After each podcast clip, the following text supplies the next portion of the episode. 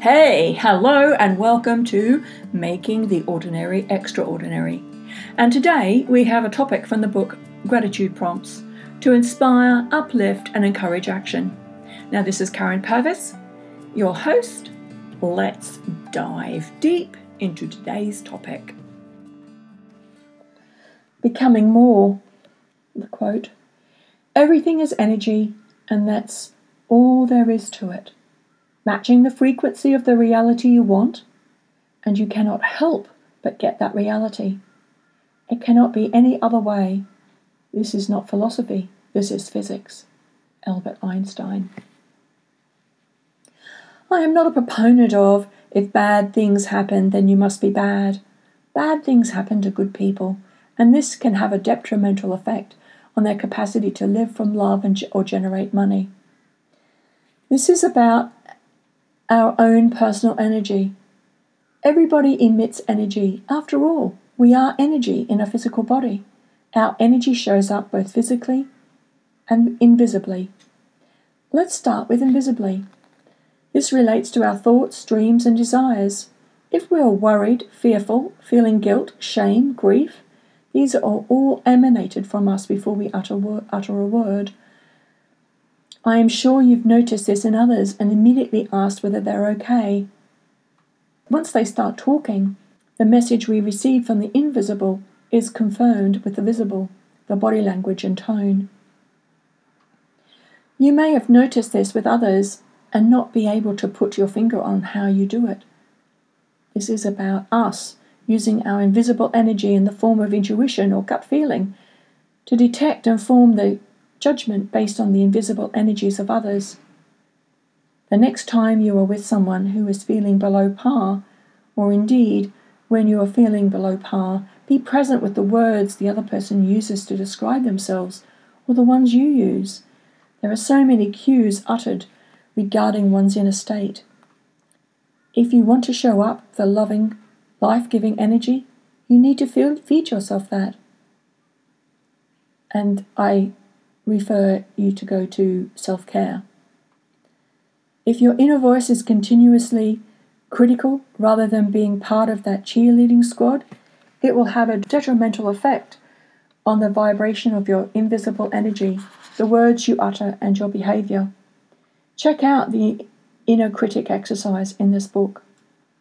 I appreciate that we may not always be in control of when we start our day, and this is perfectly okay.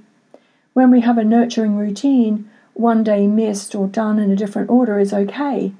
I've heard a lot of people say they couldn't possibly add more to their daily routine. How important to you is it to show up with a loving, life giving energy?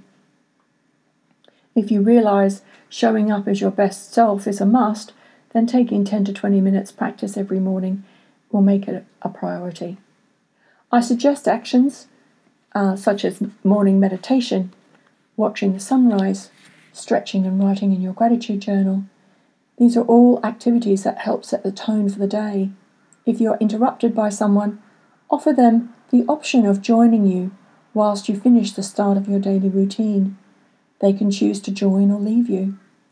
Listen to the words you utter. Become aware of what they are. From awareness comes the ability to change. Where but was uttered now, there is and. Where before you may have had the inner critical words, now there are words of praise. You may also notice that you spend less time with people whose inner chatter is filled with negative messages. There's a lot in this section. Be proactive to live from love. Look, this isn't always easy. It is when life is going well. It is, however, challenging when you are on the receiving end of life's curveballs. This is when your practice comes into its own.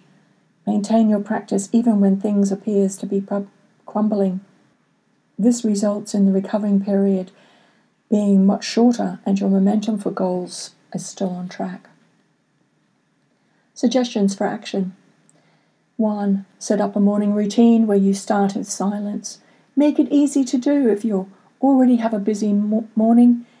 Get up five minutes earlier and do a quick meditation, centering on feeling love, so that you can start the day in the highest vibration.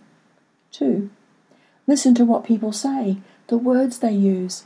Listen to your own words. Once we are aware of what we are saying, we can change our thoughts.